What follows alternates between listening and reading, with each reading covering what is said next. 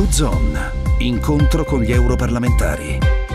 Bentrovati gli ascoltatori di Radio 24 da Silvia Bernardi. L'Italia è il paese più anti-immigrati in Europa, con il 52% della popolazione che si dichiara in accordo con la seguente affermazione. Gli stranieri che vivono qui sono così tanti che non mi sento più a casa. Lo dice l'ultimo sondaggio di YouGov. Seguono il 47% dei francesi e il 44% dei tedeschi. Spagna e Inghilterra appena al di sotto del 40%. In fondo alla classifica gli stati dell'Europa orientale e le repubbliche baltiche, quasi tutti con percentuali inferiori superiori al 20%. Ne parliamo con l'europarlamentare Cecil Chieng. Guardando indietro, potrebbe fare un bilancio del 2016 rispetto alla crisi migratoria in Europa? In questo bilancio ci sono eh, luci e ombre. Da una parte, se parlo di ombre, vedo per esempio eh, tutti i morti che sono stati nel Mediterraneo, eh, i muri, la costruzione di muri che è stato messo in atto dal, dagli Stati membri, la chiusura dei diversi Stati membri, quindi questo egoismo eh, smisurato.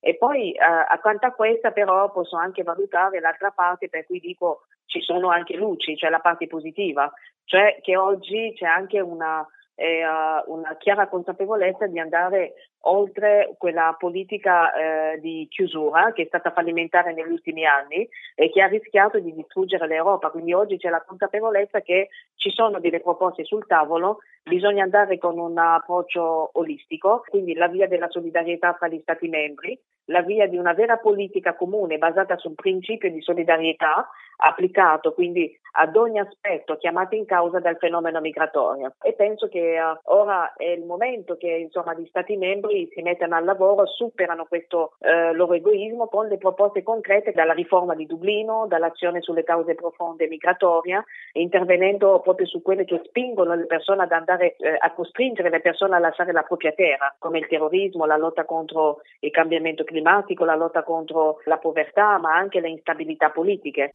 Riguardo al nostro paese, com'è possibile promuovere l'accoglienza in Italia? Prima di tutto rendersi conto che eh, l'accoglienza deve essere diffusa, accoglienza diffusa per piccoli gruppi e questa è un po' una proposta vincente eh, da mettere in campo. Poi ci deve essere un patto con le comunità locali che accolgono, però i comuni non possono essere abbandonati, quindi deve essere una strategia che funziona bene e che deve impegnare ogni livello di uh, governance, quindi a livello nazionale, a livello regionale e a livello territoriale. E le persone sul territorio hanno bisogno di uh, eh, agire all'interno di un sistema che funziona. Le persone anche che arrivano sul territorio non devono essere semplicemente fruitori, ma devono essere anche protagoniste di uh, questo progetto di uh, accoglienza. Arrivare a una strategia nazionale che deve andare oltre l'emergenza, oltre la prima accoglienza e arrivare finalmente all'integrazione. U-Zone, incontro con gli europarlamentari in collaborazione con Euronet Plus.